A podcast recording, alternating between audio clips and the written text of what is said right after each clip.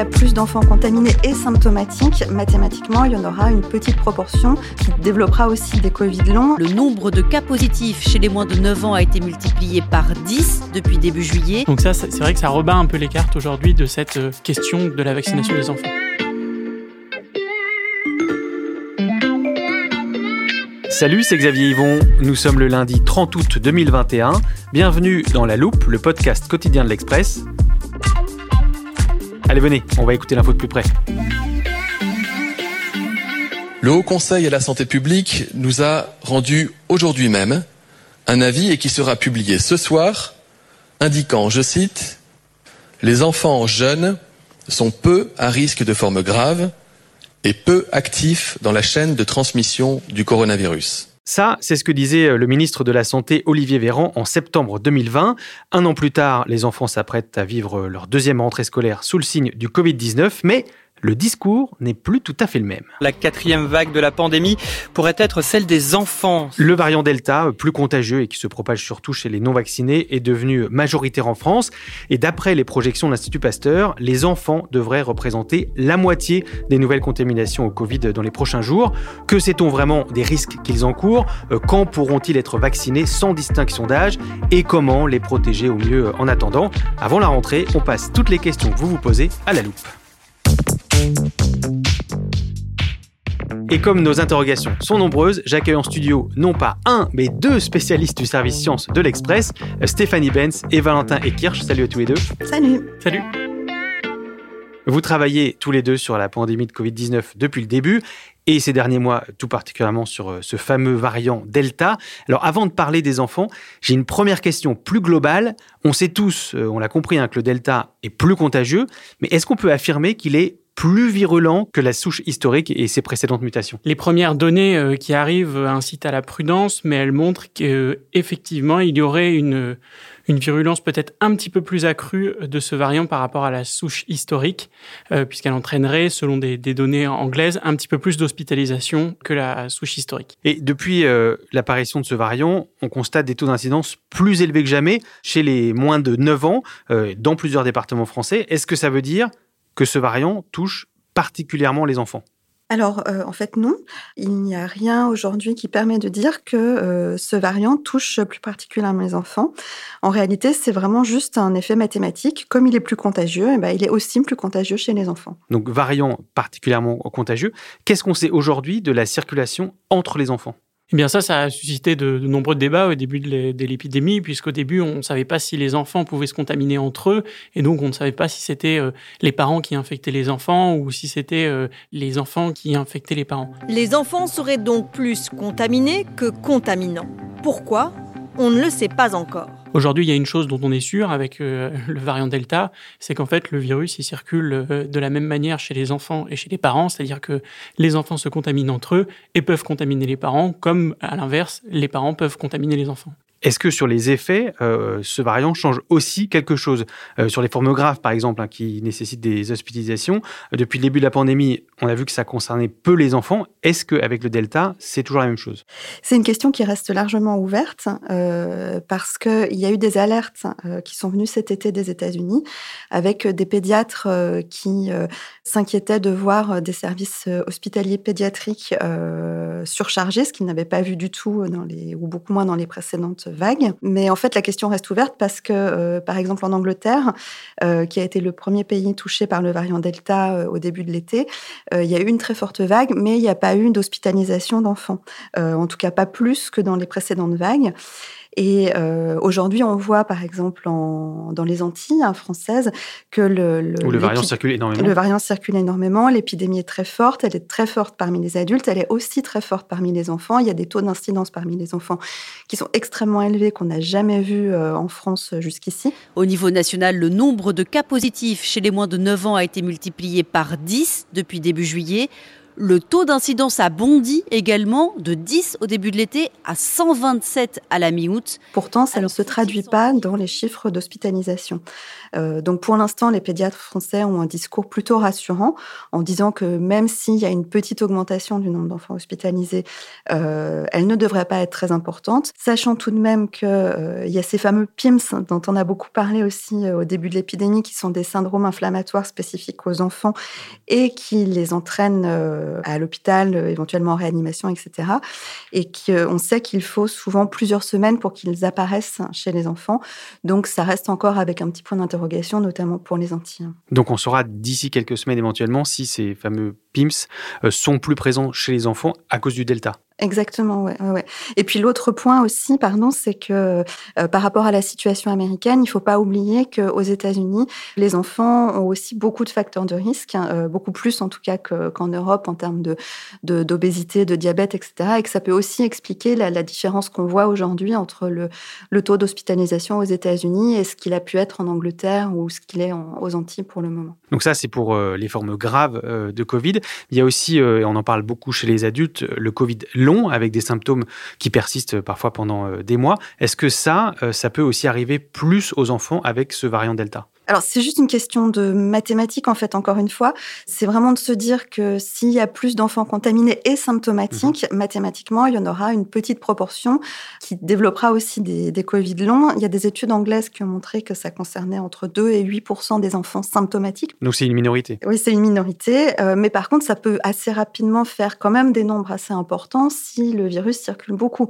Ça sera une petite proportion, mais sur un volume important. Donc, ça peut faire des, des nombres d'enfants concernés quand même pas négligeable. D'ailleurs, c'est pour ça que on pourrait croire pendant un moment que c'est pas tellement grave d'avoir une circulation euh, du, virus chez les enfants parce que finalement ils développent très peu de formes graves et en fait on se rend compte que effectivement derrière il y a cette question euh, des Covid longs, c'est-à-dire des séquelles sur le long terme pour ces enfants que l'on ne connaît finalement pas très bien aujourd'hui, on ne sait pas quels peuvent être les effets. Et donc, ça, justifie encore euh, la stratégie d'éviter la circulation du, du, virus chez les enfants au maximum. Quoi. Mais la, la, principale préoccupation aujourd'hui des scientifiques, euh, c'est effectivement pas tant euh, la santé des enfants que le côté euh, problème épidémiologique de la circulation du virus dans les écoles. C'est-à-dire? Eh ben, C'est-à-dire que les écoles euh, ont risque de devenir un véritable réservoir pour le virus, avec euh, des enfants qui vont pouvoir éventuellement relancer l'épidémie en recontaminant eux-mêmes euh, leurs proches, leurs familles, etc.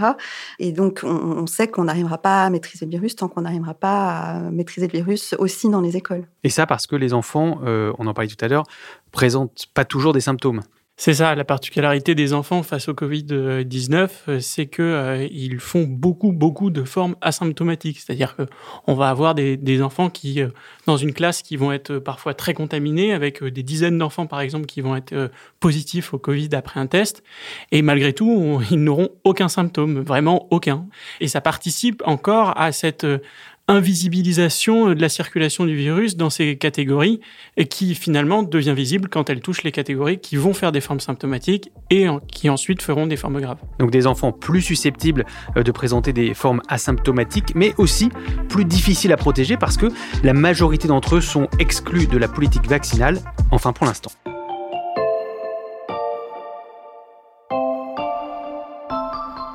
Comme vous le savez, c'est un sujet qui est regardé à l'échelle mondiale.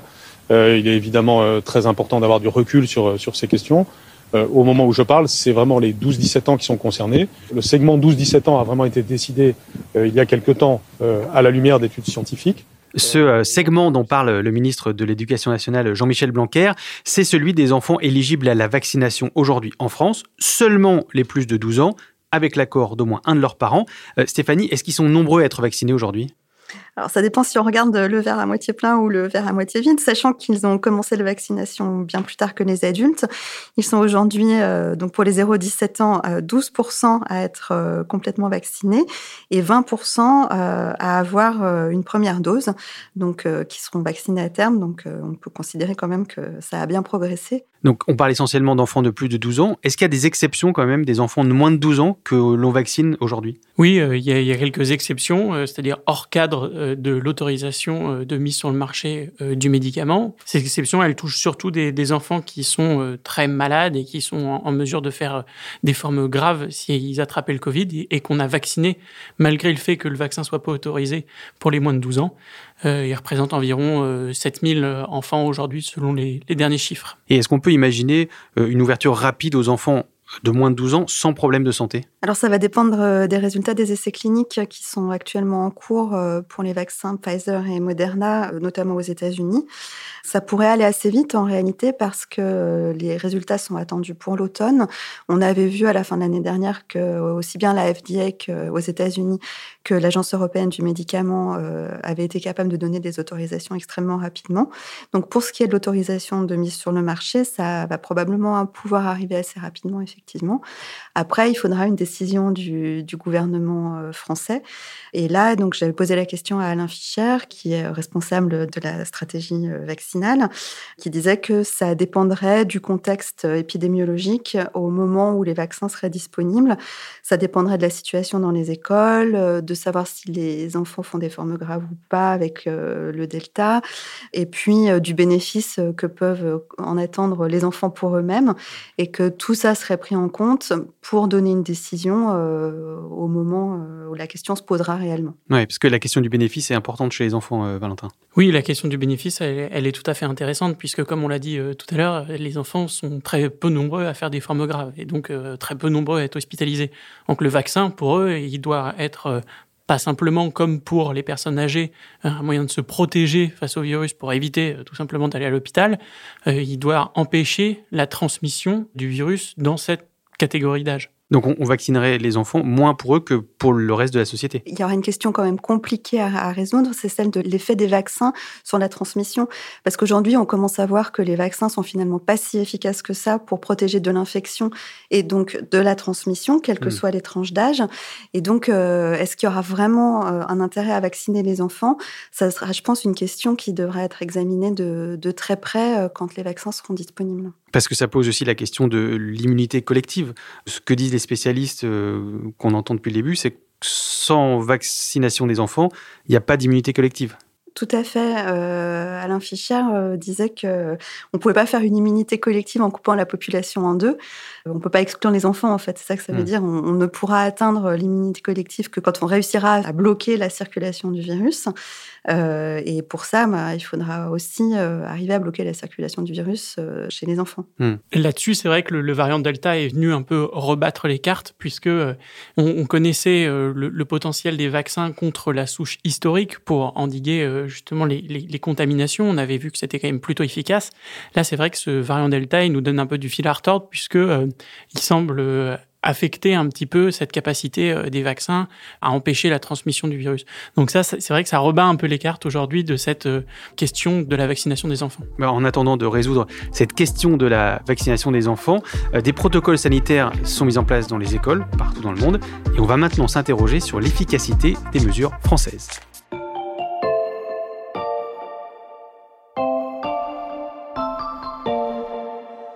Ladybug, chat noir, je suis inquiet. Un nouveau super vilain a fait son apparition. Un virus invisible et impitoyable. Mais je vais vous apprendre une technique ancestrale très efficace qui vous permettra de lutter contre lui. Tout d'abord, il faut bien se laver les mains avec du savon plusieurs fois par jour. C'est super, Adrien. Toi aussi, tu te laves les mains? Oui, c'est important pour se protéger et pour protéger les autres. Se laver les mains et respecter les gestes barrières, c'est ce qu'on apprend aux enfants en France, en n'hésitant pas d'ailleurs à avoir recours à leur personnage de dessin animé préféré. Vous avez peut-être connu Ladybug et Chat Noir. Euh, dès cette semaine, il y aura aussi un centre de vaccination par établissement scolaire et un isolement de 7 jours prévu pour les enfants euh, cas contact. Alors on va pas vous résumer toutes les annonces de Jean-Michel Blanquer euh, pour la rentrée scolaire, mais la question que se posent beaucoup de parents qui nous écoutent, c'est de savoir, Valentin, si tout ça ce sera suffisant. Eh bien dans ce protocole euh, assez détaillé, il reste quand même des parts d'ombre. il y a notamment une part d'ombre qui existe sur les, tests pratiqués à l'école et notamment les tests salivaires qui permettent d'éviter le test PCR dans le nez pour les enfants. Mmh, qui n'apprécient pas du tout. Voilà, c'est ça. Ils ont été mis en place depuis quelques mois déjà, mais euh, ils paraissent euh, totalement insuffisants pour euh, faire face à la demande. Il est annoncé qu'il devrait y en avoir 600 000 par semaine, mais ça paraît complètement insuffisant puisque dans le primaire public en France, il y a 5,3 millions d'élèves, donc c'est complètement dérisoire. Et en plus, euh, ce que montrent les dernières euh, études, c'est l'importance des tests réguliers dans les classes. Euh, il y a une étude qui a été menée par une scientifique de l'INSERM qui s'appelle Vittoria Colizza, qui a montré que des tests réguliers deux fois par semaine permettraient de réduire de 75% les cas dans les classes. C'est pas suffisant de le faire une fois, par exemple, avant la rentrée. Il faut les faire de façon hebdomadaire. Comment ça se passerait? Eh bien, c'est-à-dire qu'en fait, en réalisant des tests réguliers, on va pouvoir détecter un cas positif au début de la semaine, par exemple, l'isoler, le sortir de la classe, et puis euh, quelques jours euh, plus tard, 3, 3, 2, 3, 4 jours après, refaire un test pour voir combien de personnes ont été contaminées dans cette classe et combien ressortent positives, et contrôler euh, la circulation du virus dans les classes. Hmm. Mais alors pourquoi on déploie pas plus de moyens justement pour tester davantage Il y a vraiment une spécificité française euh, sur euh, l'école, c'était le, déni absolu, euh, la, volonté ferme dont tous les parents sont certainement très reconnaissants mhm. de maintenir les écoles ouvertes, mais du coup le déni absolu du ministère de la réalité de la circulation du Covid dans les écoles. Et donc, bah, s'il n'y a pas de Covid, il n'y a pas besoin de faire de tests, il n'y a pas besoin de prendre de mesures particulières. Et s'il n'y a pas de tests, il n'y a pas de Covid. Donc. Voilà, c'est ça. Et pendant toute l'année dernière, vous aviez des épidémiologistes qui hurlait en disant euh, euh, il faut des mesures sur l'école, et puis le ministère euh, qui avançait en traînant les pieds. Donc à ce manque de volonté politique s'est ajouté du coup le manque de moyens, le manque de, politique nationale. Les personnels de santé, les médecins, les infirmières ne sont pas assez nombreux. Il y a eu des recrutements spécifiques, mais pareil, pas en nombre suffisant. Et puis, il n'y a pas non plus de volonté de se mettre autour de la table avec les laboratoires privés pour organiser des choses dans les écoles. Donc, euh, bah, quand on ne veut pas que ça marche, euh, forcément, ça marche pas. Et mis à part les tests, est-ce qu'il y a d'autres exemples de mesures euh, efficaces dont on pourrait s'inspirer, par exemple, à l'étranger? Oui, il n'y a pas que la question des, tests qui est poussée par les, les, épidémiologistes et par les scientifiques pour contrôler la circulation du virus à l'école.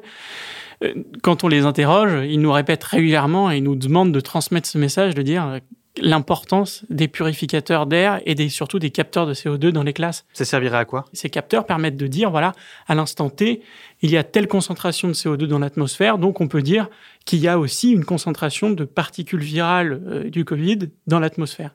Et donc ça peut nous, nous amener à dire, là, il y a trop de particules dans l'air, il faut ouvrir les fenêtres, il faut ouvrir les portes, il faut faire circuler euh, l'air. Parce qu'en fait, aujourd'hui, l'idée que tout le monde a un peu, c'est euh, aérer, ouvrir une fois par heure euh, entre chaque cours, par exemple. Et en fait, les médecins disent que ça ne suffit probablement pas, en tout cas pas dans toutes les circonstances, et donc que ces petits outils très simples, très peu chers, permettraient d'avoir une aération vraiment efficace.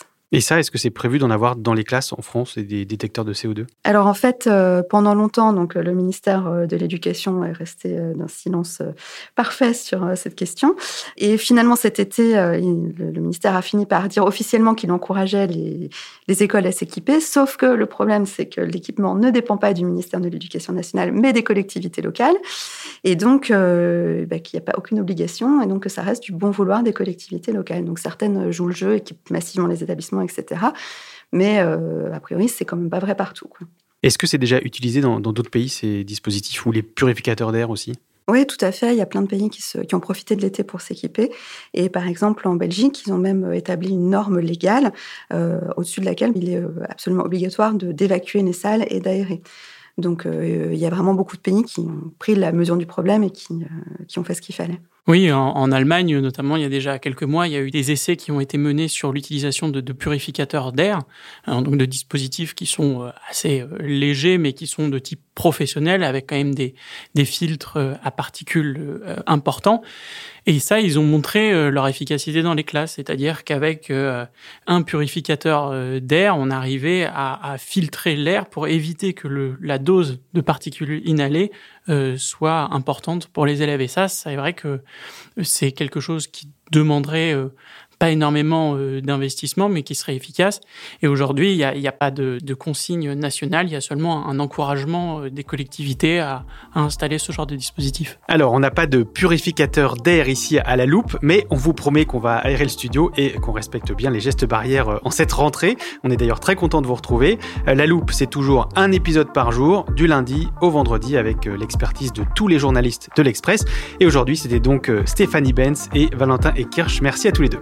Merci. Merci à toi. Si cet épisode vous a plu, la marche à suivre n'a pas non plus changé. C'est comme les gestes barrières. Parlez-en autour de vous et n'hésitez pas à nous mettre des étoiles sur vos plateformes d'écoute, Apple Podcast, Spotify ou Deezer par exemple. Vous pouvez aussi nous écrire si vous avez des questions ou des remarques. L'adresse c'est laloupe at l'express.fr. Cet épisode a été fabriqué avec Louis Coutel, Margot Lanuzel et Lison Verrier. Retrouvez-nous demain pour passer un nouveau sujet à la loupe.